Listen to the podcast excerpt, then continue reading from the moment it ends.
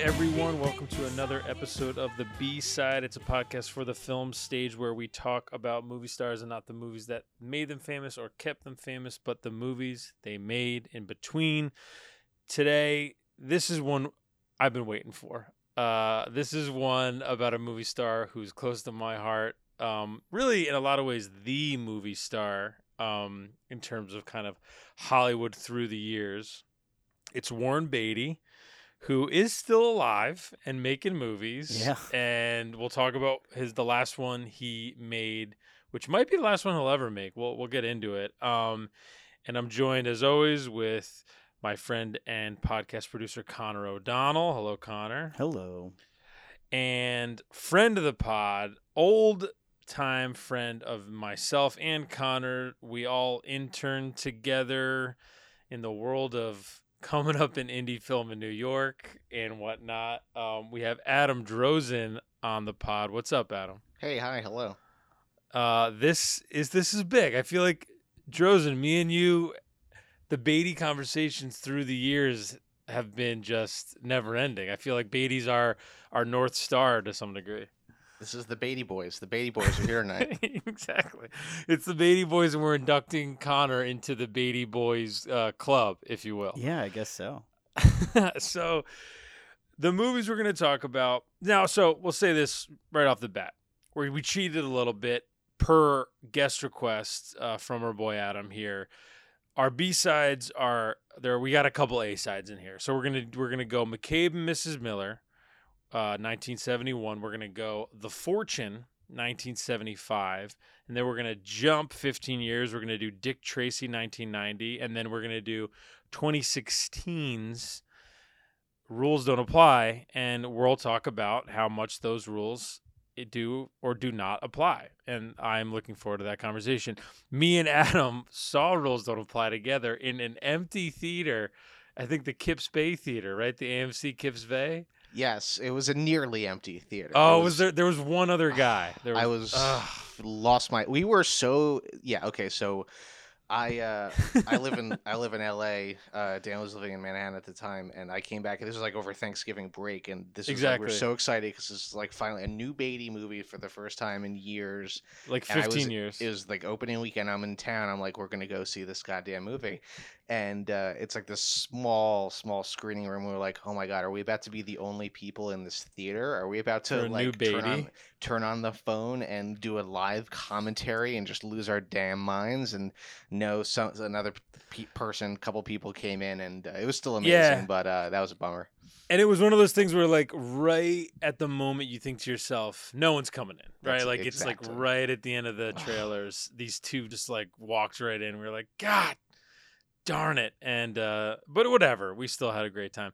Um, so Warren Beatty. Now, we, we should get into kind of where we, how we know Warren Beatty as a movie star in our own ways. But, you know, look, just to kind of set it up, this is a guy, if you're listening now, right, or in the future, he, you know, he's lost his luster, of course. He's post 80 years old. You you know him now probably for being uh, one half of the presenters who messed up the Oscars, right? Who said La La Land when it was in fact Moonlight. Um, and, and of course, that was him and Faye Dunaway, and they co starred in Bonnie and Clyde. And part of the reason they presented was because it was the 50 year anniversary at the time, I believe 2017 Oscars. And um, that was how that happened, right? So if you're listening, you may think of him first in that context, which is kind of insane. But in fact, Beatty, you know, from the early 60s on, was a young, hot, up and coming idol, you know, star idol in a lot of kind of weird movies, not a lot, not not all of which were successful. I I got a chance to rewatch and actually watch a few of those as well. I'll probably mention as we get into it. And then by the 70s, he was the guy, right? Like by 75, he was co-directing, shadow directing Shampoo, which is one of my personal favorite movies. By the late 70s, he had Heaven Can Wait, which got a myriad of Oscar nominations, a couple of my, I, I think a couple wins as well. Uh, was one of the biggest hits of the year. Uh, followed it right up with Reds only a couple years later, which was also a huge Oscar movie. Did very well in the theater. Him and Diane Keaton, Jack Nicholson as well. And then, you know, uh, Ishtar happens in 87, Elaine May movie, him and Dustin Hoffman. Kind of a famous flop. We've all taken, I think, film Twitter, film culture has taken it back to some degree now, 30 years later. And I think I personally think it is a funny movie. Have you guys seen Ishtar? Have you guys both either of you guys not, seen no. Ishtar? No, me neither. Yeah, so I mean, Ishtar, real quickly, it's not one of the ones we'll talk about because it's not a B side because it's so, you know, even at the time it was a flop, but it was such a fiasco. It couldn't be a B side because, you know, the same way Heaven's Gate, right? For Cimino, that's not a B side either because it's so famous, uh, infamous. But um, Ishtar is basically Elaine May doing like a Bing a Bing Crosby, Bob Hope type of travelogue comedy with Warren Beatty and Dustin Hoffman. But in this case, Dustin Hoffman basically plays kind of the the hot guy, and Warren Beatty plays more of the neurotic doofus, which is like we'll talk about it. Warren Makes Beatty sense. Makes sense. Yeah, Warren Beatty liked, I think, in some respects, playing against type, and I think sometimes um, it was to his detriment. But in Ishtar, it's it's an interesting it's an interesting choice and definitely makes the movie more interesting, you know, just as a whole. And it's basically this road trip comedy. They go to the Middle East, they get embroiled in this political situation, you know. Uh, it's aged strangely, I suppose, when you think about our current political climate, but the jokes are funny. And if you can get behind the tone, I do think the moves age pretty well. And this is all Elaine May in general, I think, is you know uh, she just won a Tony, right? I think she is being um, rediscovered as a genius, and as well she should be. So, um, Ishtar's an interesting movie. Definitely seek it out if you can get around to it. But in terms of the movies we're talking about and Beatty as a whole, uh, Drosin, let's start with you. Like, where is Beatty in your life? When when when were you first aware of Warren Beatty um, in any sort of like film capacity? I, I don't know, uh, m- middle school maybe earlier. He's one of those Was guys there like a been movie? around. Uh, I'm I the first time I remember being real interested in him was college. I remember reading Star, the biography think by Peter Biskind. Yeah, I think me and you read it uh, like around the same time because I remember me and you like trading stories from that book together, which is a such a gossipy, tra- trashy book, which is kind of like Biskind that's kind of Biskind's mo. But I do love I do love that book. Yeah, it rules. Like yeah, so I think that was sort of like reading that book and then going through and watching the movies and. I think probably when I was a kid, because I was a kid during the era of, of Dick Tracy. That was probably my first Sure. exposure and knowledge of, of, of Warren Beatty. Yeah, you know it's funny you say that. I have this. I was thinking about it uh, earlier today when you know I, I rewatched Dick Tracy, rewatched these movies ahead ahead of the podcast. My singular first memory of of Warren Beatty, even like in an image, was there was this second hand bookstore near my house where my, my parents still live. It's since uh, gone, but it was called the Bookworm. And I remember in that like mossy bookstore, which we would go to all the time because you could buy books for like, you know, 50 cents. They had a lot of Dick Tracy like serials, right? Like just like published whatever from, you know, the 30s, 40s, you know, when, when, whenever the comics were out and, you know, in different forms, right? Various forms. And they had a novelization of sorts of the Dick Tracy movie from 1990 and it had Warren Beatty's silhouette and his image, you know, on the front and back of the book cover. And that's that was the first time I was aware of Warren Beatty. So truly, to your point, Adam, yeah, like Dick Tracy was the first idea of Warren Beatty that I ever had. What about you, Conor? I pro- probably the same. I do have a very distinct memory of being maybe like seven or eight, and my dad watching uh, Heaven Can Wait, and like just watching that with him. But I Right. think it it it was maybe like a little later when I like associated like I was like, oh, that's Warren Beatty. Like also the dude. Like I'd seen Dick Tracy, but I did not like associate the two, which feels stupid because it's like he's got such an unmistakable face. Um, but yeah, I, I I feel like Heaven Can Wait was like my first technical exposure to him, but Right. like what I really knew him from was was definitely Dick Tracy. Yeah, and I'll say, you know, so my mom Julie Mecca, who's been on the podcast a couple of times, one of her personal favorite movies is Splendor in the Grass, uh, which was an early hit movie he was in with uh, romance with him and Natalie Wood. I think '64 is the year that one came out. Um, so I was aware of that movie, but I didn't see it honestly until a couple years ago. Um, and it is a lovely movie if you get the chance to seek that one out. It's on Um, Turner Classic Movies like all is the it? time. Yeah, yeah, it's on, yeah, like, yeah. It's it's on a lot. I mean, it's it's worth it. It's one of those movies. Um, it feels uh more than other movies. You know, when you think about older movies, whatever. Uh, uh, somewhat ageless, right? I mean, they it is it feels of a time, but in also in another way, something you could watch ten years from now and it would still really play. Um, and then so with Beatty to the Heaven Can Wait of it all, which is you know like we said, probably still his biggest hit. Um, you know, pound for pound. Um, the way that I watched Heaven Can Wait is that uh, I think me and my friends all really love Down to Earth, the Chris Rock movie.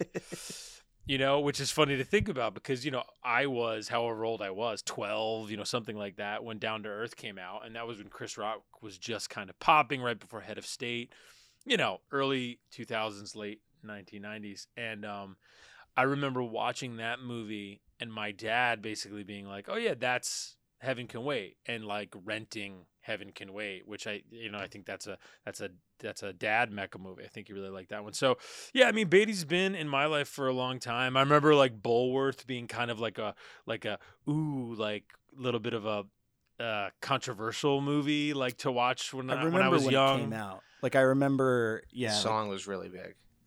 The song from Bulworth Ghetto Superstar. It was, it Yeah. was, and like Halle Berry, young Halle Berry's in it, and like, isn't it like Oliver Platt? That movie's kind of, that's an interesting movie to think about twenty years later. Like a politician who says what he really feels. Right. Imagine what you know, like very, uh, which I mean, we'll get into it. Beatty, a lot of these movies, Beatty's taking an angle on himself in a pretty transparent way. You know, Beatty's a very kind of out and out uh, liberal, uh, you know, his whole life and has been very kind of vocal about it. It's an interesting time capsule of the moment, those late 90s, Bulworth. Um, but jumping into it, I suppose, and Adam, me and you, I feel like this is a movie that me and you kind of have together in a way in terms of we were coming up. And we'll say, so, you know, me, Adam, and Connor, we all interned briefly uh, at Killer Films many years ago, um, which you'll know from Todd Haynes movies. And Christine Vachon's a very accomplished, storied indie uh, film producer for many, many years, and you know came up with Todd Haynes. And so we all were lucky enough to intern at uh, Killer Films, uh, and we were there at different times, but we did overlap a little bit, and that's how me and Adam became friends. Adam now works at Paramount um, in the trailer department, and so it's always cool to chat with Adam about what he's got and what he's working on coming up on the horizon. But I remember me and you like talking about McCabe and Altman and how insane the making of the movie was and like uh, I don't know if we watched it together but do you remember like do you remember like me and you talking about like the way they recorded sound on that movie where they like what they like weren't getting like good sound on set because the conditions were so bad and Altman was just like you know moving forward and so much of it was ADR and and they were like just I mean there's insane things from that movie when you watch it now it feels so singular to me McCabe and Mrs. Miller you can definitely tell when you watch it too. Like that movie, Yeah. that movie's like almost unintelligible. Now, granted, like a lot of Altman's movies are, are kind of like that. Like not in a not accidentally. Like I feel like he he No, makes yeah. a lot of his movies with this ambient noise where you can hear all the conversations going on in a room or whatever. Um, but uh, but that movie, I definitely was like, oh, this is kind of all over the place. Yeah, it's amazing. I came to this movie as a Robert Altman fan before I came to it as a Warren Beatty fan, so I was definitely more sort of keyed into what was happening technically with the movie. But you know, when you read uh, star and, and and learned what Beatty was doing as a producer with it, you can you can almost see the the the technical experimentation with with the sound and and visually as, as an extrapolation of Beatty throwing his weight around as a producer. And uh, you mentioned um, him subverting his image. This is an example of it. This is almost like you can trace a direct line from this to The Revenant, where it's like Beatty's like, no, I'm going to have a big beard and I'm going to wear a big coat and I'm kind yeah. of going to be like in a low key kind of not as alpha mode as you might expect him to. So that's part A of him subverting expectations. Totally.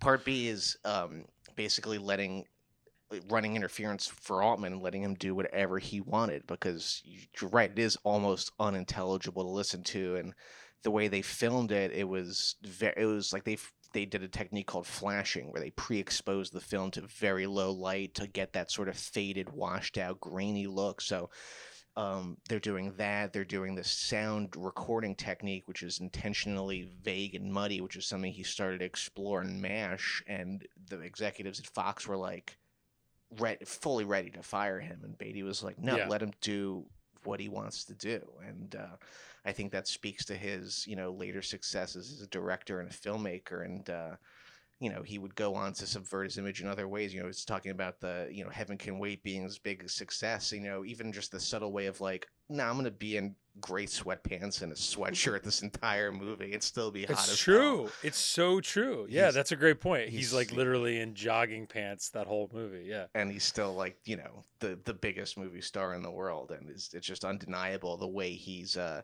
able to uh, uh, you know, um, to, I think he's that, that all these are examples of him operating on a higher level of movie stardom. I, oh, totally.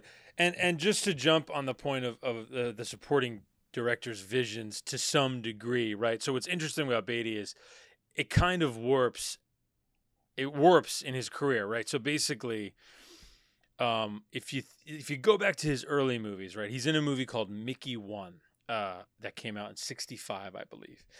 Directed by Arthur Penn, who only, you know, 2 years later he'll make Bonnie and Clyde with, which is, you know, the movie, right? I mean, you know, that's one of these you know, it's always important to remember Bonnie and Clyde, you know, people say it a lot. It's the beginning of that period of, you know, new American cinema, right? Like what became that oft uh, loved and referenced 70s, you know, uh, American movie really started in a lot of ways with Bonnie with Bonnie and Clyde. People point to Easy Rider, of course, as well, but um, that was Arthur Penn. Now Mickey One, only a couple years earlier, was a flop that if you watch it, it's on Amazon Prime, is this strange French New Wave influenced movie where the editing is is is jumpy on purpose and it's literally uh, a Stan Getz jazz score supporting it. Um, it's cut in such a way and shot in such a way with canted angles and whatnot that you're not ever really meant to know. You're never fully meant to be on the movie's level. It's basically about a stand-up comedian who gets in uh gets on the bad side of the of of like gangsters basically in Detroit and then has to go on the run and change and has to change his name and his name becomes Mickey 1 and then it just becomes this basically like like a lot of these French new wave movies but maybe to not as defined of a level when you think about maybe Breathless and these other kind of masterpieces to some degree. Though, if you read about him and Arthur Penn got arguments on set because Beatty was always want, wanting to be involved and know what movie was actually being made. And his complaint, if you read about it, even on like the Wikipedia page, uh, you know, quotes from Beatty saying he felt that Penn didn't really know what he was doing on the set and that was his big problem right?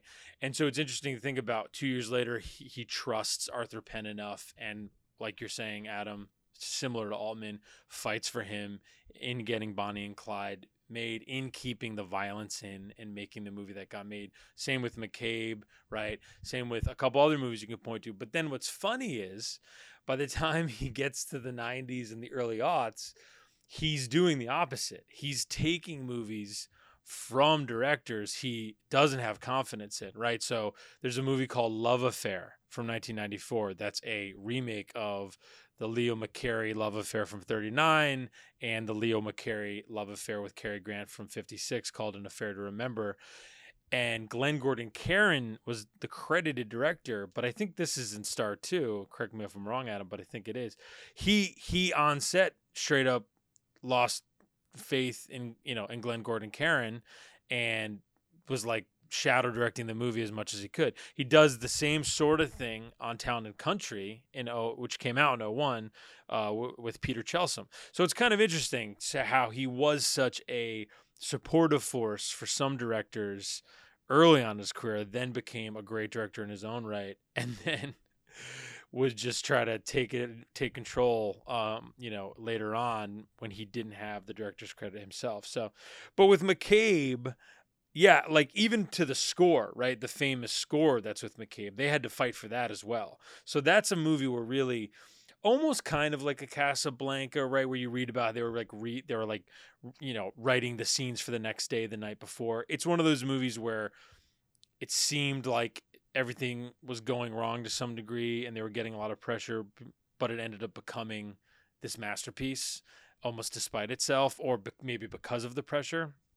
And so it's one of those movies. I mean, Conor, I guess what's your thought on it? Had you had you seen it for the first time for this podcast? I hadn't. So this is the first time I like watched it like actively because the I think the last time I watched it was like film school, um, and uh, so this is the first time like I really like just kind of really sunk my teeth into it as a viewer, and it definitely and kind of to your point, Adam, like the the subversion of his image that he that he does here both in his appearance but also like him spending I just loved how he just he spends the whole movie just getting like emasculated like over and over and over again and the scene where he he, he basically sits down uh, with a guy who's there to kill him essentially and uh and they spent you know they end their conversation being like oh I heard you you wound up killing uh, Bill Roundtree. And he's like, well, Bill Roundtree's brother was a friend of mine. And he like said, and you know, Warren Beatty immediately is like, oh, okay. And then he like gets up and he leaves and he's like, he's like, hey, just so you know, I'm unarmed. And he leaves. And then as soon as he leaves, the guy goes, wait, so who's Bill Roundtree again? And then everybody tells him. And it's just literally like the whole movie, just people just like getting the jump on him. And, uh, it's what it's what makes it great. I think especially if you're used to a certain image of Warren Beatty in your head.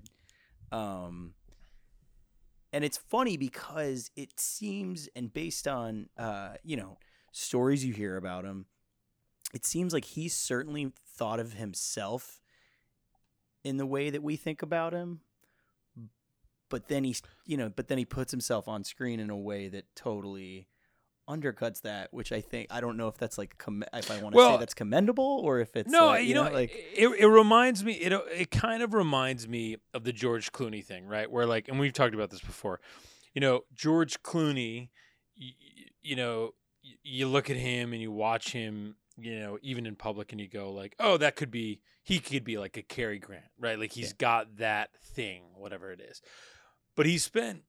85% of his career subverting that exact image basically all the time right you know whether it's even something like think about you know the the what is it is it called the idiot trilogy right the coen brothers yeah, the three yeah. coen brothers mm-hmm. movies he made i mean you know oh brother is a very broad version of that of course um, in terms of the Clooney character himself. But even in like Intolerable Cruelty, where he is a smooth operator, right? He's this like smooth divorce lawyer. It's he even in that movie where he literally probably has never looked and will never look more like a Cary Grant like in that movie. Every line he's subverting it, right, and being a doofus and you know all of this. And so I think Beatty has a lot of that where he has the look, he has the charm, he is a playboy in real life, right? Famously, and this is you know that's me and Adam are talking about, you know, the Peter Biskind book Star, you know, eight, 70% of that book is about his exploits and whatnot, you know, as much as it's about his films. Um, and so, you know, well documented to some degree. Um, you know, famously the song with the Carly Simon song, uh, what is it? called? You're so You're vain. so vain, yeah. You know, she I think even now has credited uh, at least a verse to being about Yeah, Warren a- Beatty. Uh, So a So, couple of years know- ago, she she revealed that the second verse of the song is is about. There Warren you go. Yeah. Yeah. So, but for many years before that, it was you know, rumored that it was about him and whatnot. So, yes, to Conor's point, he has that opinion of himself, but um, he's always trying to subvert it. And so, basically, you know, McCabe and Mrs. Miller, just to set it up, it's basically a a neo western. Really, I mean, this is kind of it gets a lot of credit for you know not only Beatty subverting his own character, but the genre itself looking inward. Where this is a movie where uh, it's in Washington State. It's in the early 1900s. This guy McCabe arrives. He's kind of like a mysterious. He's like a figure we don't really know about. He comes into town. He basically takes over the town. It's a mining town, and then he finds his equal and his rival and his kind of, you know, uh, complicated partner in uh, in uh, Mrs. Miller, who is running the brothel in town, and then it becomes, you know, the actions have reactions, like Conor mentioned. You know, people come to kill McCabe because of things changes he's made, and you know, dominance he's enacted on the town and whatnot. But really, into there, I get it's one like we're saying. There's a lot of plot in the movie, I guess, but Altman and Beatty and all those who made it don't overly see that seem that interested in the No, plot, right? It's all. really it's it really like more about movie. yeah, I mean, I always think of you know if you like Deadwood, right, and and it's not about necessarily, you know, because Deadwood has a lot of you know narratives and it's a TV show in that way and whatnot. But if you like the the feel of that show, right, McCabe is kind of it would be hard to to say some of that doesn't come from McCabe, right, in terms of just like the dirt and the feel and the you know just back then things were this way it was colder and whatnot and uh we, should, we have to say that uh mrs miller's played by uh Julie Christie. Julie Christie Yeah, and she's amazing. One of our greats and uh is also in you know a couple other movies shampoo being uh you know another one she was in with Beatty and um yeah Julie Christie is I don't know that we've even mentioned her. I mean, I'm trying to, I guess we haven't on this podcast. She is she is truly one of the greats. Um and she's amazing in this movie. So yeah, I mean, that that that's kind of what McCabe is. It was I think it ultimately did okay for Altman and Beatty. Um though I think the process of making it was frustrating for, you know, obviously for Warner Brothers. Um and uh yeah, Leonard Cohen just getting it down that he provided the score. Vilmos Zsigmond, the great, he uh, shot it, and you know that movie, uh, you know, like like Adam was saying, is shot in such a specific. It's and it's weird. I don't even know if there's a, another movie, even to this day, that looks anything like it. Truly, uh, Doesn't know? doesn't this movie kind of like and you know they're they they're sort of parallels in, in more ways than one, but this movie kind of reminded me uh, of Jeremiah Johnson a little bit. Yeah. Right? Like it's got that same kind of vibe and um I feel like the two of them, Redford and Beatty, also just kind of like they follow the same they're, they're not like exact parallel careers, but there's a very Well- like you know similar trajectory. He also, I mean, talking about firing directors, he got um, Philip Kaufman fired off of Jeremiah Johnson and had him replaced on that movie. So th- there is a similarity Well, there. Uh, you know, Redford did. yeah, um, yeah, I think, uh, you know, yeah, it's a singular looking movie. It's very striking. Uh, Zsigmond would later say he would go on to refine some of the techniques he started here in uh, Heaven's Gate, another Mecca Drosin favorite. I think it's that movie is stunning. Also, I think this is a more. I, I, I almost like this more just from a strictly photographic and experimental way, just how grungy and how they pushed it. They pushed it really far, that technique. Whereas uh, Heaven's Gate's a little more polished and sort of, you know, down the middle in more regards, more lush. But uh, It's a striking movie. It looks really cool. It sounds really cool. It's very casually cool in a way that Warren Beatty sort of is in general. It's like it feels effortlessly cool. It doesn't need to like be like showy. It just sort of is like Right. a very cool ca- in a casual way. Yeah, and the Co- uh the Cohen like songs in it too. Just that, that like the cold open with with Beatty kind of coming into That town. rules. Yeah. To it's amazing, and it it's like you're immediately in the atmosphere. It's true that all the men you knew were dealers who said they were through with dealing every time you gave them shelter. I know that kind of man. It's hard to hold the hand of anyone who's reaching for the sky just to surrender. Like you're immediately like, oh, I I know exactly what this movie is, um, and it sustains too. Like it just sustains through the entire thing. Like Yeah. you know, as you said before, even though it's kind of like there's a lot of plot, but it's also plotless, and and again, you can like, but you still can kind of just ride with the movie because it just like it wraps you up. Yeah, and and and to your point, you know, just to wrap it on Beatty in this, like he does such a good job. Um, to your point, Conor earlier, literally being beaten down, like visually and you know narratively in the movie, in, in such a great way. It bec- it is comical and Yeah. and it'll speak speak to a lot of Beatty's career, but also very sad. It's incredibly in- in- sad. Yeah. in like a very dour type of a way. So, um, yeah, it's very singular, and I agree with you, Adam. Uh, it in terms of when you think about Zsigmond and Heaven's Gate, this the look of this is uh, uh, a bit more memorable, though. You know, I do love my Heaven's Gate. Um, We could, we'll talk for twelve hours about that movie. I know that that could be. we'll have a whole episode podcast on series. Heaven, a special on on Heaven's Gate. We'll, It'd we'll have, get it'd- you back yeah, it'd have it. to be it'd have to be the whole spin-off podcast. Um now let's talk about a real B side. Now I don't know. I, I hope we all got a chance to watch this. The Fortune. um Mike Nichols coming off of The Day of the Dolphin, uh, which is an insane movie if you haven't seen it. I'm not even gonna say what it's about. Just do yourself a favor and look it up right now. Buck Henry wrote that script. Uh, you know what? I'm gonna tell you. It's about a plot. uh, a plot where these bad people are training a dolphin uh, to learn how to assassinate the president. That is what that movie's about. Anyway, so Mike Nichols was coming off that movie. He was coming off Catch 22.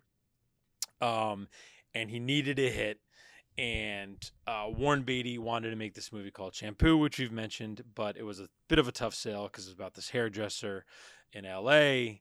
And um, the studios were kind of hemming and hawing about it so they there was this there was this script uh, called The Fortune, and it was written by Carole Eastman, who wrote Five Easy Pieces, and so they came together to make what is basically a a farce is the idea of it with where it's you have Beatty, you have Nicholson, and you have uh, Stockard Channing in one of her first roles. It was going to be Bette Midler, but Nichols fired her apparently because Bette Midler, when asked um, to be in the movie, asked Mike Nichols what he if he had done anything she would have seen, and apparently he was offended by that, and it resulted in her firing.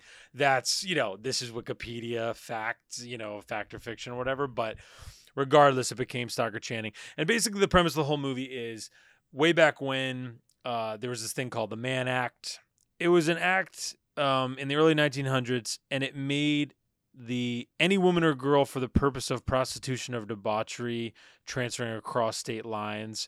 It was uh, like in you know in that era of prohibition and whatnot. It was like a heavily enforced, or you know, it enforced law, right? So basically, the premise of this movie wrapped around that law is that um uh Warren Beatty is married but wants to be with Stockard Channing who is the daughter of these people with a lot of money. And he he brings in a criminal who is Jack Nicholson to marry Stockard Channing for the purposes of get being able to travel with her out of the state. But of course things don't go as planned. Jack Nicholson has his own, uh, you know, plans and his own want to get in on the fortune, which this young woman apparently has access to through her parents, and all this plotting you know, it becomes, you know, basically like a Three Stooges esque type of a thing, right? Things go awry and whatnot. Now, unfortunately, and I don't know how you guys felt about this, it's not funny. So that which is my, curious because it's uh, when I was reading about it, it it, it occurred to me or it popped up that uh, that it, the Coen Brothers list it as like one of their favorite movies. See, that this is what I want to talk about because you know I went back and I read the um, Vincent Canby New York Times review uh, that came out when the movie came out in 1975, and he loved it. He loved it, and he and he said it reminded him of the 30s like farces that he grew up with, and he thought he thought it was spot on. And so I found it interesting because you know I'd I'd seen this movie before, and I was rewatching it uh, for this, and I went into it kind of being like, you know, maybe I missed something. And I gotta say, I just it's one of those things. I found Nicholson's whole shtick really grating. Um, I found Beatty very unlikable, which I, you know, I guess is part of the point. I mean, this is, you know, it is one of those things where, like, if you think about those Marx Brothers movies, if you think about those Three Stooges, you know, bits, if you go back and you watch them, you know, their greed and and ego and stuff like that obviously always play a role in the comedy, but it just they spend the whole movie fighting you know what I mean? And like Stockard Channing is like screaming, and, and I honestly thought she was the highlight of the movie for me, um, in terms of just her performance. But I don't. I mean, what do you what do you guys think of it? Had you seen it before? Or? No, no, no. I hadn't seen it before. Um, it's just it's it's tough because like you you'd think to yourself too because like you know Beatty and Nicholson, uh, obviously were pals and um and you'd think that that would lend itself to something like gold like this right um but it doesn't translate i think the way that you want it to. Like especially when you consider like um the way they they play against each other in in something like reds right? Which is like i think right. I think and you know i think beatty uses nicholson to like perfection there. Like i think that's like that's one of my favorite jack nicholson performances uh in reds. But um, yeah, I don't know. There's it's the it's like a shrill movie.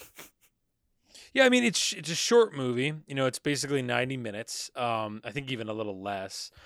And it's it's it, it's the type of thing where, you know, it starts.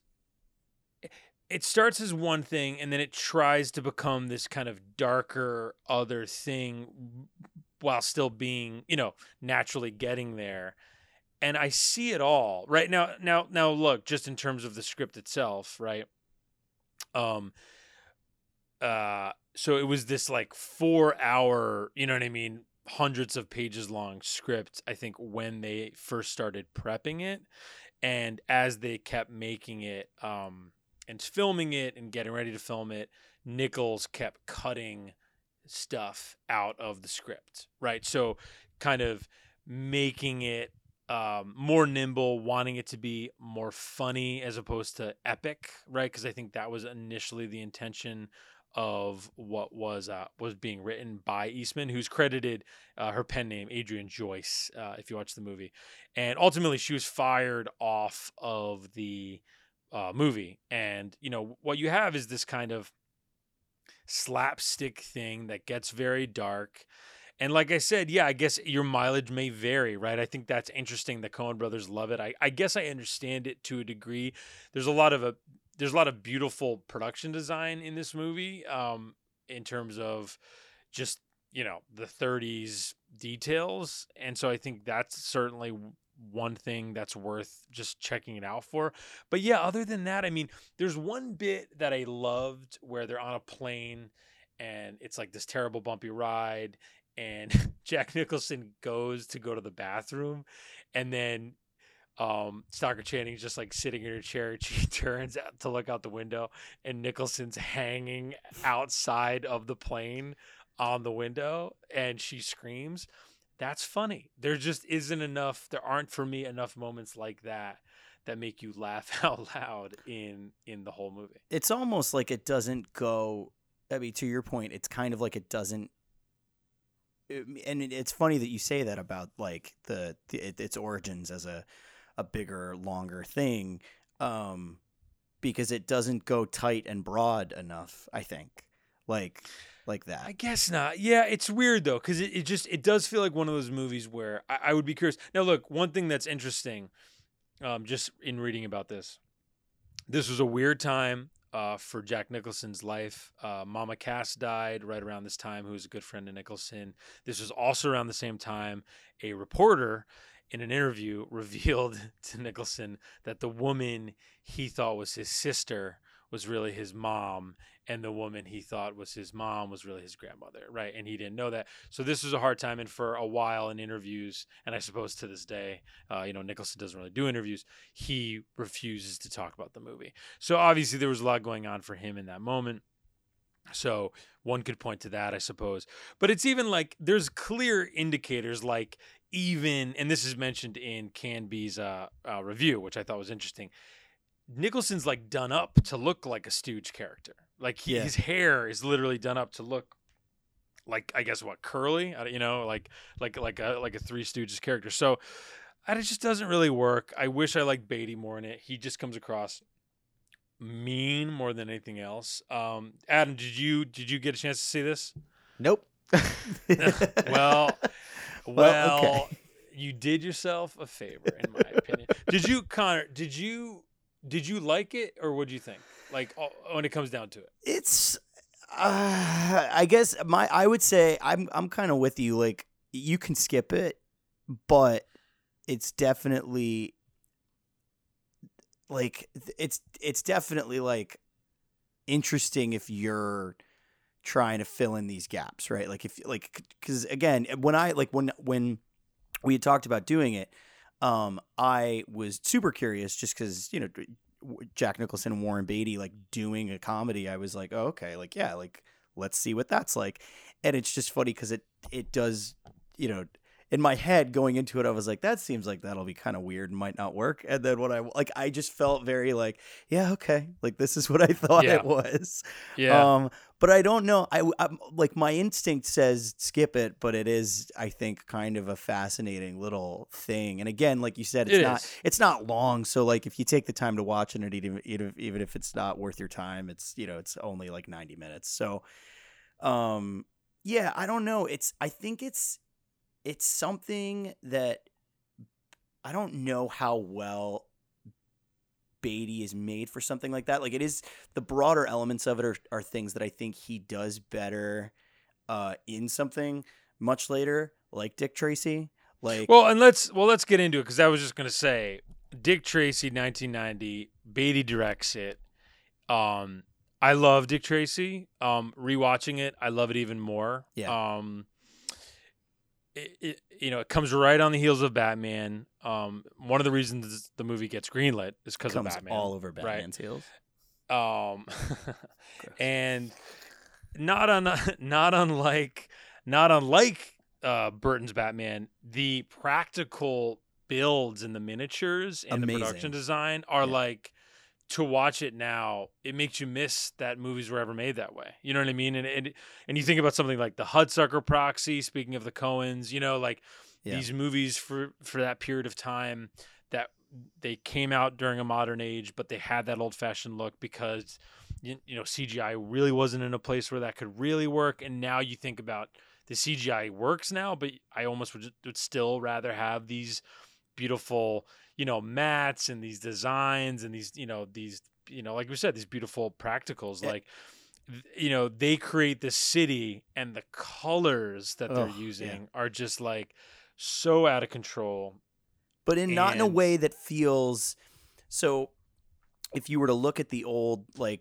Dick Tracy comics um all of the production design and costumes and all that all of them adhere to like the same six or seven colors that appear in the comics It's five colors, but oh, here's is it? Yeah, here's yeah, my okay. big thing because they love to they love to talk about this all the time. And the first of all, I fucking love this movie. I apologize if there's no cursing. no there's you can No, I just said that Dick Tracy comes all over the heels of this Batman so it's okay Okay, so big, this is my baby movie. They they love to talk about oh it's five color Vittorio Storaro genius cinematographer Richard Sylbert genius production designer they'll talk about oh it's five colors just like the comic books and it, it looks like the comic books this and that I feel like it looks amazing. I feel like it looks like what genius designers and photographers think a comic book looks like without actually having looked at a comic book. it's insane. Like every there's no I mean there really is no like tonality to it. Everything's at a hundred and it looks amazing. Like every matte painting's at a hundred every car, every performance, like the opening tableau and even like the end shot. Like there are things, there's shots in this movie, and I literally watched. I finished watching it like right before we we sat down to record. Um, are like thing. I was just like, I want that on my wall. Like it's beautiful. It just like wraps you up. You know, it's insane. Like it's so lush, and then you have like uh uh uh. uh Drexler and Caglione's horrific makeup, which is just like a nightmare come to life, and it's very cool and very fun. But only for the bad guys, which is yeah, kinda, yeah, yeah. Everyone else and like a, and just a cast that's like you can't actually believe is the cast. Yeah, I mean, it's insane. Literally, like let me just do it. Warren Beatty is Dick Tracy.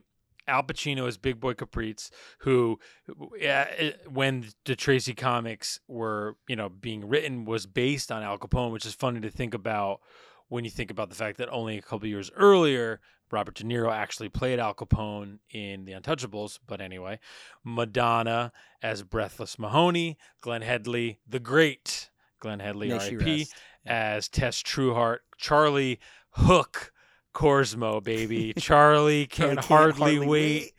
Korsmo as the kid who's a who's an orphan who you know basically gets taken uh, in by uh, by Tracy and Trueheart and yeah, actually, I, I really like him in the movie. That's um, such a um, Mecca performance. Like I could just yeah. imagine you directing the scene of him like of eating all that fucking food at the oh, table. I want, talk, I want to talk about that scene. We don't have to talk about it right now. They call keep... him the eating machine or whatever. I love it. Um, Seymour Cassel, Mike Pollard, Charles Durning, Dick Van Dyke as yep. the Corrupt DA. Spoiler alert.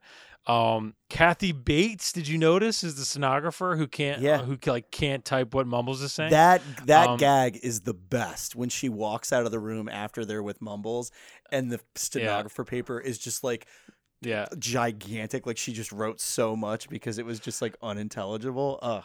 It's so. And then the bad guys are like the real where it's really at. Dustin Hoffman is Mumbles.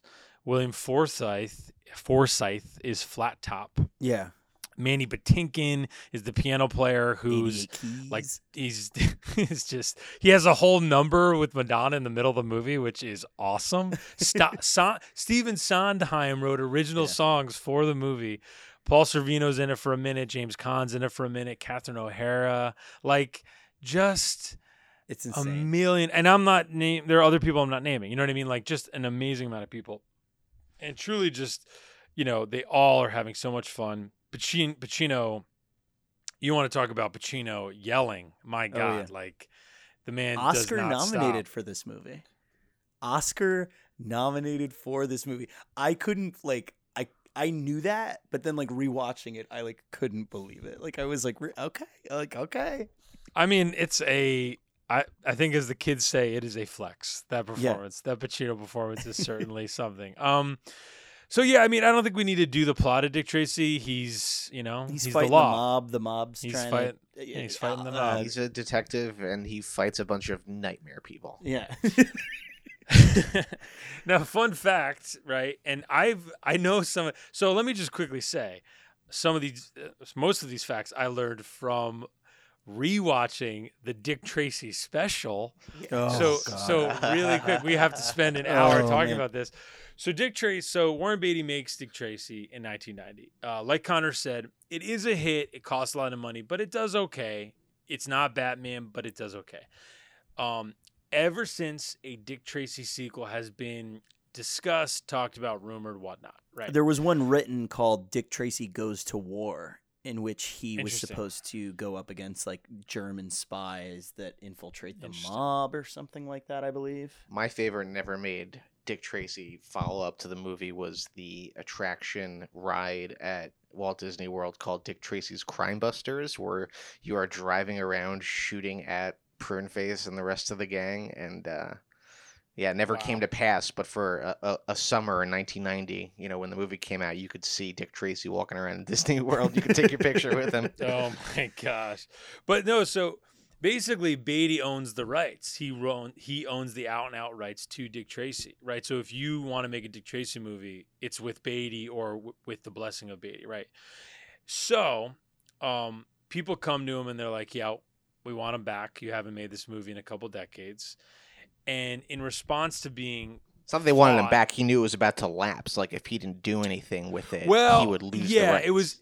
Yeah, basically, yeah. As I understand it, yeah, it was like the wording that he has the rights. It's a little soft, and he was getting challenged on it because they were gonna lapse. And in response, um, Warren Beatty directed and starred in the Dick Tracy special, which is a thirty-minute movie. Movie? I don't know something. TV special. It aired on ABC it yeah, aired- one night. It, it aired one time ever. Apparently, Yeah. well, no, no, no, no. Apparently, it will air every once in a while on TCM because it's basically a 30 minute uh, seg- segment where Leonard Maltin interviews Dick Tracy, Warren Beatty playing Dick Tracy, and it's Dick Tracy. Like they go out of their way. Like it's not Beatty. It's like They're like making jokes about They're like- fruit. It's yeah, so they're like- I don't fucking even think like they acknowledge it. Like it's the man. Like he, they don't even say who it is. Like they were like play footsie with it. well, so well, the good. begi- well, the beginning is like everybody's like all verklempt at the studio that like Dick Right. Tracy's coming. Oh, like, can you believe? Can you believe? It's like, gross Oh my too. god. It's gross. There's literally like a cut to like a coordinator, whoever's like bringing Pushing Dick up her Tracy- yeah, like pushing up her like- boobs to like make think like make herself Wen- presentable. Wendy McClevin Covey. Is that, I think that's her name. She's one of the one Yeah. of like the production people. people. Anyway, Yeah. and Ugh. so it's basically like an infomercial document documentary about the Dick Tracy serials with interstitials of Beatty as Tracy being interviewed by Leonard Maltin, and they like in the interview take digs at Beatty. Right, the Yeah. joke is like that Dick Tracy way preferred the other people who've played Beatty. It's, I mean, it's on YouTube. You can find it and watch it. It's strange, but Yeah, anyway, it's insane. It's uh, um, photographed by Academy Award winner Emmanuel Lubezki, yep, No way. Get the fuck Yep. out. Yep, Chivo, Chivo Oh, himself. man. and uh, Chivo himself, baby. and Shut Ba- that. Beatty looks so bored. He literally looks like he's about five minutes away from getting into his car. Like, Yeah. he, he looks just like can't wait to get this over. But what I love is like he's also the one who's putting himself there. yeah, he, Like that's the thing. That's the best part about that. I gotta do this. I Yeah. get this over with. Um, I guess in terms of the movie, right? Standouts. Um, I love Madonna in it, and I love Glenn Headley in it. Um, and basically all the villains. You know what I mean? Yeah. I think.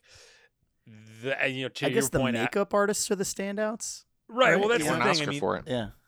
I mean, this is the type of thing where like, you know, it's one of those it's one of those movies almost in in a totally different way, almost not unlike McCabe and Mrs. Miller, right? Where it's like it's so singular. And it's even funny now and Adam, Adam maybe I don't know how you feel about this. Like you you'll read you'll be like, "Oh, Dick Tracy was so ahead of its time." And then but then you watch it, I watch it now and I'm like, I think it's still ahead of its time. Yeah. Like I don't know that move. I don't know that the the superhero movies we have now.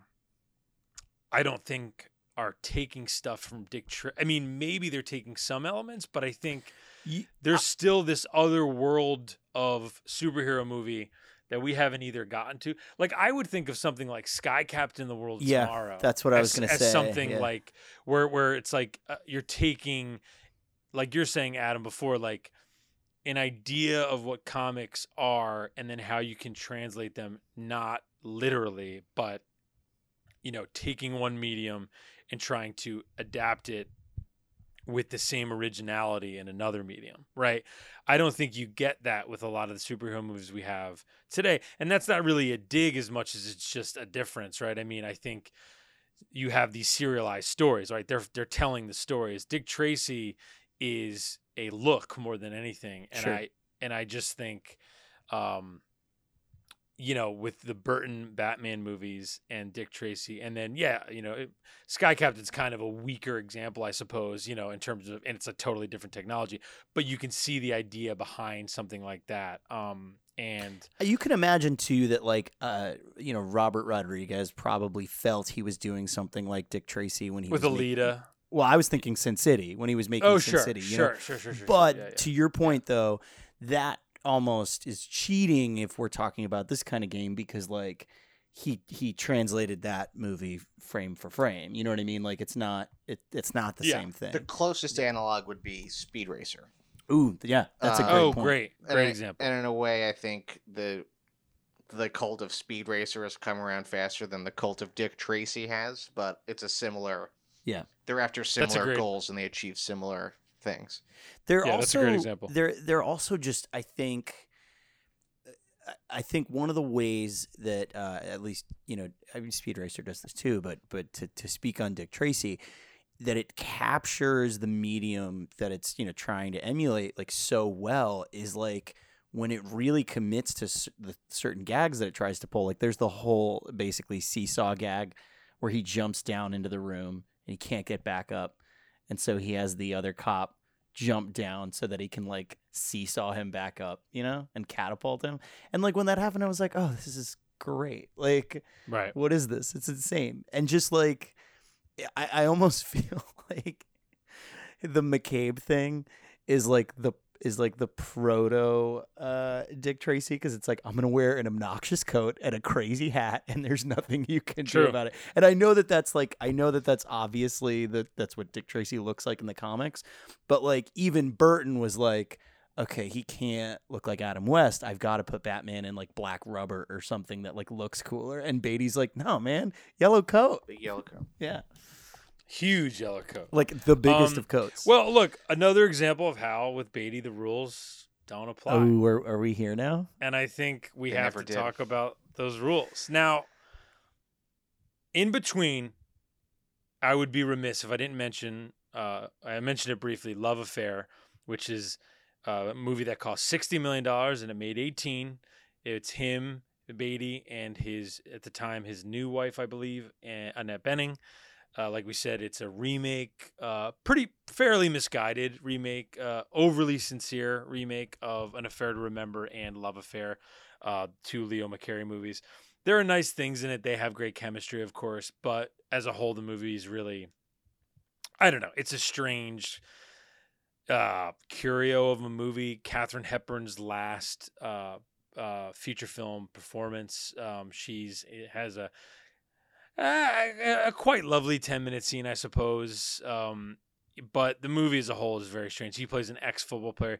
Garry Shandling plays his agent or manager.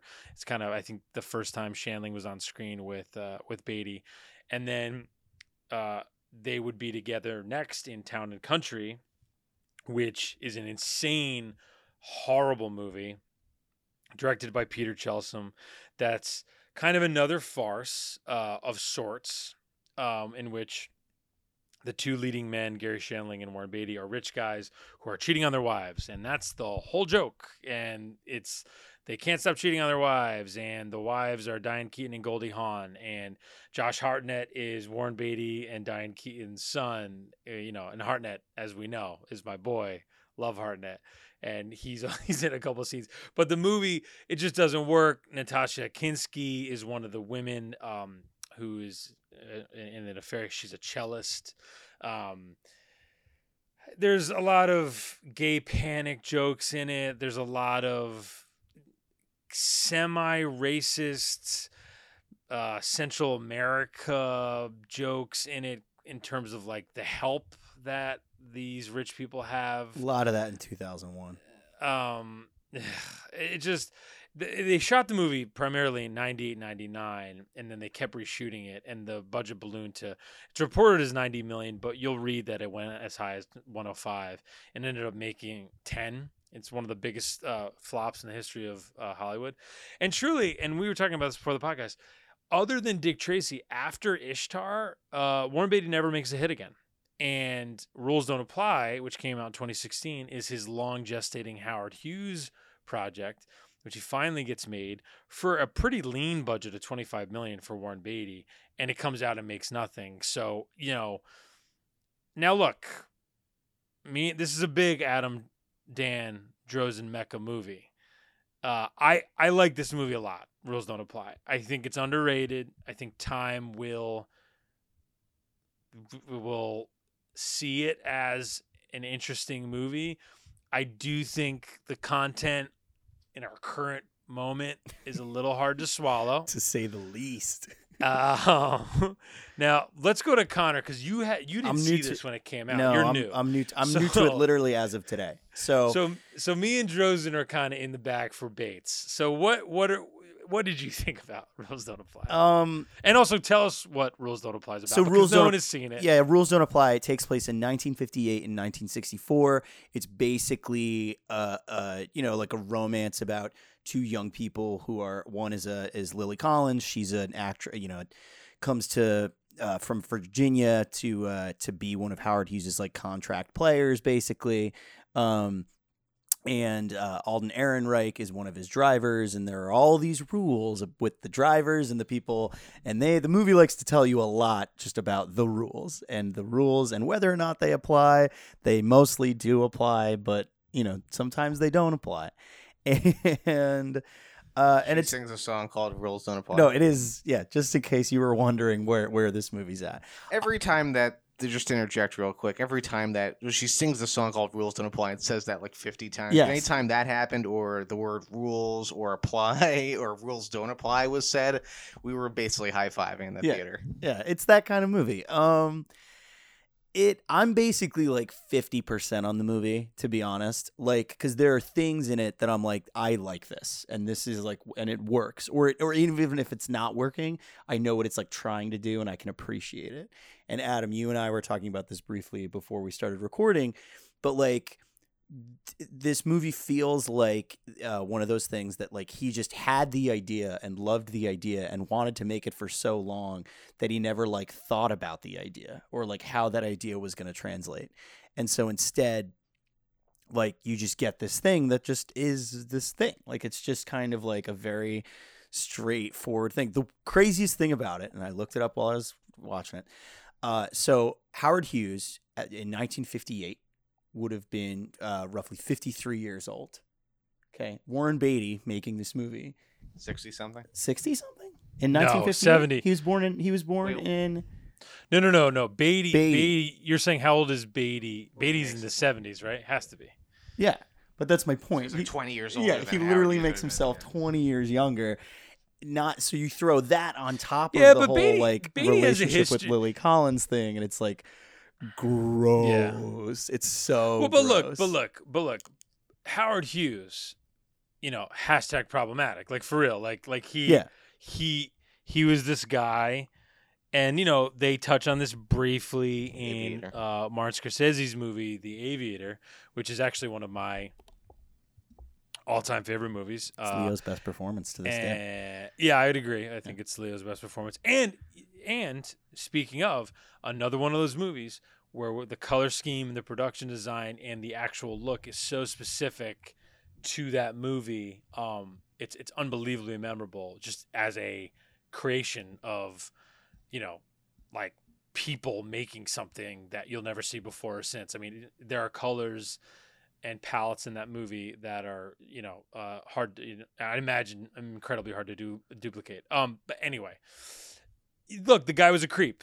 I mean, he was a creep. The guy, the guy, you know, Howard Hughes, in his moment, one of the most powerful, richest men in America, uh, made movies, owned a movie studio, would hire and audition young women who were not 18 to be on his payroll and do any manner of not you know very gross not quite legal things with them right? I mean that's documented to some degree right? So he had that you know that was that was part of it. So rules don't apply is is is a, a more straightforward look at that part of it in which an older howard hughes romances a barely legal what she's uh what is she is she an actress singer She's a- she- well, become a movie star or? She's an she's an act. He brings her out there. She's trying to be an actress, but she's a songwriter, and she writes the song. Rules don't apply. classic That that he that she sings to Alden Ehrenreich right before he prematurely ejaculates, which is a the most Warren Beatty thing. Like that's like that's like the other thing that's like insane to me that it it's a thing that like keeps coming up. And Dan and I, you and I talked about this. Well Like, with the fortune t- yeah it's Yeah. like- Bonnie and like- Clyde. yeah, like Warren Beatty and I know he didn't direct Bonnie and Clyde, right? But like movies that he's in or movies he's directed, it just swirls around like the worst thing that could ever happen to a man is to like not be able to fuck. Like, do you know what I mean? Like that's like and and and, and, That's why I made shampoo, where he's like, just so you, I know you all know, but I'm gonna put it on film now. Can Yeah. really fuck like. right. no, like, it's, true, It's and, and even and and look, not to keep bringing up the Biskind book, but you know, a, a good portion of Star talks about the complicated relationship that Nicholson and Beatty had, because Nicholson, and you know, call call this gossip, but the guy, as it's told, had a problem with, you know. Keeping it together for long periods of time when he was with a woman, and Beatty allegedly did not have that problem, and they were they were very good friends at a time in their lives when they were both romancing women, many different women, what have you. Um, I think it's some sometimes forgotten that the terrible Roman Polanski incident happened in Jack Nicholson's house, right? I mean, like there was a lot of weird shit that went on. So when you watch those movies, Shampoo being one of them, The Fortune being obviously a lesser scene, uh, one of them, Bonnie and Clyde, of course. Yeah, it's in a lot of his movies, and that's I guess also part of the thing with Rules Don't Apply, which is maybe why I really do like that movie. Is it I? I just I like Beatty making a movie that's Beatty, right? Like he's make he's touching on those themes after like Town and Country and Sure, Love sure. Affair, and you know where it's like he was kind of not not phoning it in because when you think when you read about the way those movies were made and you know their own mini fiascos, he was definitely trying things, but but rules don't af- rules don't apply in a lot of ways feels for as unfocused as the narrative can be because you basically have these two almost separate movies being told at the same time it does feel creatively focused in a way that i don't think he had been for two decades yeah. maybe with you know Bulworth being yeah I mean that even Bulworth is two decades almost right because it's late 90s Yeah. so I I'll defend it for that alone but I mean yeah in terms of you know not being the movie itself not being overly critical of this very problematic relationship that Howard Hughes has with this young woman and also how they just ultimately resolve it and whatnot it it doesn't uh it's not a great look for now um though i do think you know formally it looks beautiful i do like the song i like rules don't Yeah, it's apply pretty. She's I- got a I- good voice, nice yeah. it's a nice little jingle uh Yeah. i'm rooting for lily collins uh han solo our boy alden you know um I think he's fine. I think he's good. One of my favorite parts of the movie is when he walks down that dock and he and he like gets to the end of the dock. There's that long shot and and it's him it's Beatty and Ehrenreich and they just like eat sandwiches. oh, they the they're end of that looking at dock. the at the Hercules. Yeah. and they're and they're like yeah yeah and it's all it's the it's the him just like getting to know him and Yeah. I my thing that's is that's a highlight. I sure. don't know if I think Beatty's very good in this movie.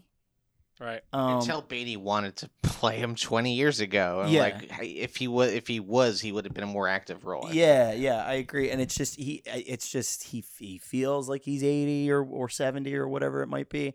And it Yeah. just he, it, he feels a little tired almost even in spite of himself. I feel that way about the cinematography too. It's it does look good, but like it's Caleb Deschanel and it just looks good. It's like it's like you have like a a a, a Cadillac or what's a sicker car, a Maserati, and you're like you're going fifty. You know that's how it feels. that's how this movie feels to me. Yeah, that's a good point because Caleb Deschanel is, is one of our great cinematographers, and it, it does it feels like he he's not being challenged, m- maybe right? He's he's not operating in a high gear. Yeah. Yeah, I mean, I, I, it's hard for me to disagree with that for sure. I mean, and just to say it, so Beatty was born in '37, so this movie came out in 2016. So he would have been about 78 when they were making it. You know, Yeah. 77, 78. Um, but yeah, I mean, look, uh, like a lot of his movies, a lot of really good people in you know very supporting roles: Alec Baldwin, Matthew Broderick, Annette Oliver- Bening. Oliver Platt for a second Oliver Platt, has that great know, actually that great Where bit they with, keep with him the- waiting for the Yeah, thing. he has that great bit where he just keeps him waiting, and then Oliver Platt just like in one take, just like destroys the phone. It's uh, it, that's great. That had me cackling. But I mean, I guess what do we think? Is this his last movie, Adam? It has to be, right? You think? I mean, probably. Yeah, I hate to say it too, but I, I kind of hope so. Are the are the rules of time going to apply to Warren Beatty? I guess they will. If anyone could beat it, it's Beatty. But uh, I remember like even when this movie, like this movie was like done for a while, and it took a while to come out and like be distributed, and it was just like it almost felt like this m- it might not come out for a Yeah. little bit. It was uh, yeah. I mean, yeah. And I think, and I, me and Conor were talking about this earlier. I think, um, yeah, I'm reading this variety story right now. There were these. There's um. You know, so the movie lost a lot of money, and I think as I don't know if this has been resolved since, but this article from 2018, um, which uh, maybe I'll throw into the uh, to the uh, you know the film stage post. Um, him and 20th Century Fox um, are in a we're in a bit of a battle over um, the money owed, right? So yeah, litigation over the film's commercial failure. Arnon and Milchan sued the investors to recoup more than $15 million of marketing costs, and the investors sued back, alleging that uh, Milchan abdicated his responsibility to market the film. So you have these things, right, where, um, you know, Beatty, there's emails of Beatty lamenting the film's disastrous performance. Uh, Stacey Snider um, promised or urged for a an approach to the home video release to make up for the money lost and like it's just kind of sad right adam to your point like like we said he really hasn't had a hit.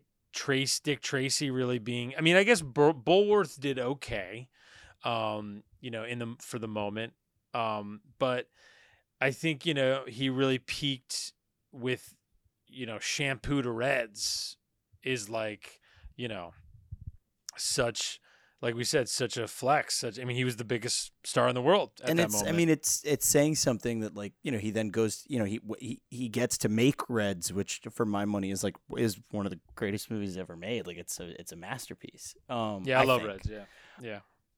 All right, so instead of saying what we want next from Beatty, because obviously we all want a Dick Tracy sequel, but who knows if that'll happen, or at the Dick Tracy at the goes to very war. least another Dick Tracy special, so he can keep the rights. I would settle for that.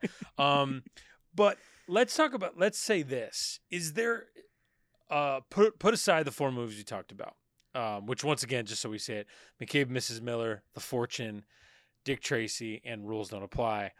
Is there another Beatty movie uh, you would recommend? Right? Maybe not. You know, maybe not Heaven Can Wait. Maybe not Reds, but something that no there aren't that many right so we've we have mentioned a lot of them but is there any that you you're looking forward to watching any that you've watched that you recommend i have a Uh, couple I'll pop in real quick. Uh, Parallax View. yes Amazing. thank you yeah parallax view great movie um you know right in that paranoid moment uh right around watergate uh that that's a top beatty performance for my money i would say um and definitely Yeah, no, and it's I mean it's a you know it's I think it's one of the obviously the great like paranoid thriller masterpieces for Yeah. sure. You just felt like really keyed in As a movie just, like, star, present and like just the right per. Yeah, exactly. That feels like a real classic. He's not subverting anything. That's a real straight down the middle movie star performance for him, and it lets uh, Pakula do some really interesting things with Gordon Willis and just sort of put this sort of uh, uh, you know twisted world around him that sort of starts to unravel. Great movie. There's there's a uh, a movie that um that I caught a couple months ago on Turner Classic Movies. I'd never even heard of it. George Stevens movie uh, called The Only Game in Town. Young Warren Beatty. yeah it's like 1970 i think yeah Yeah, yeah, older older Elizabeth Taylor. He's a, a Vegas piano player who's also like a gambling addict, um, and she is a showgirl. And it's just this kind of like series of like the same four sets, like a kind of a chamber movie ish type thing. Um, and I really, I really liked it. It's just an interesting, again, like just an interesting little uh, movie to watch because you're just watching these two, you know, two heavyweights of, of Hollywood, uh, two of the biggest movie stars ever, um, sort of share these like really, really interesting intimate scenes.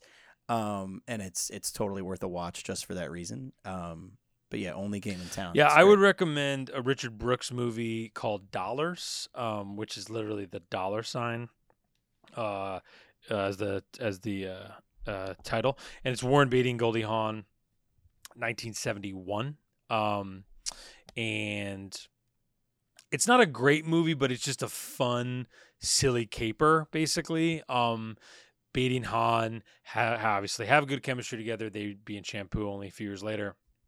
Town and Country many years after that. Um, so just just in terms of kind of a lighter Beatty, uh, uh, definitely something to seek out. That's just an interesting movie. Looking at it now, music by Quincy Jones. That's kind of interesting in itself. And then Bugsy. Uh, Bugsy is a pretty great movie from '91.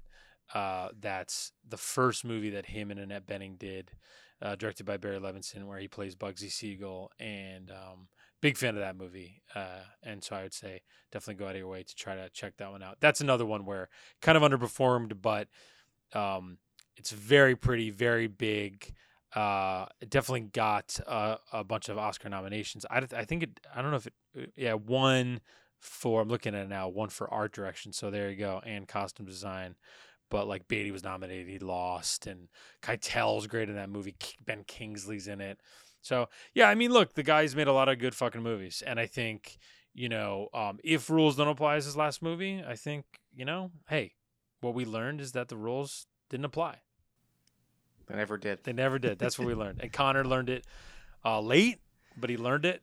Late. I learned all too late That's that the rules important. don't apply. Um, Certainly. any final thoughts on our boy Beatty before we send him off into the sunset? I I mean I don't know. It's he's just one of those people. I good or bad A sides or B sides or what have you. Uh, I feel like it's all worth seeking out just because he's such a like prominent figure in in the world of movie stardom. You know. Um, yeah, I don't know. No, it, it- there won't be another one like him. There, That's uh, true.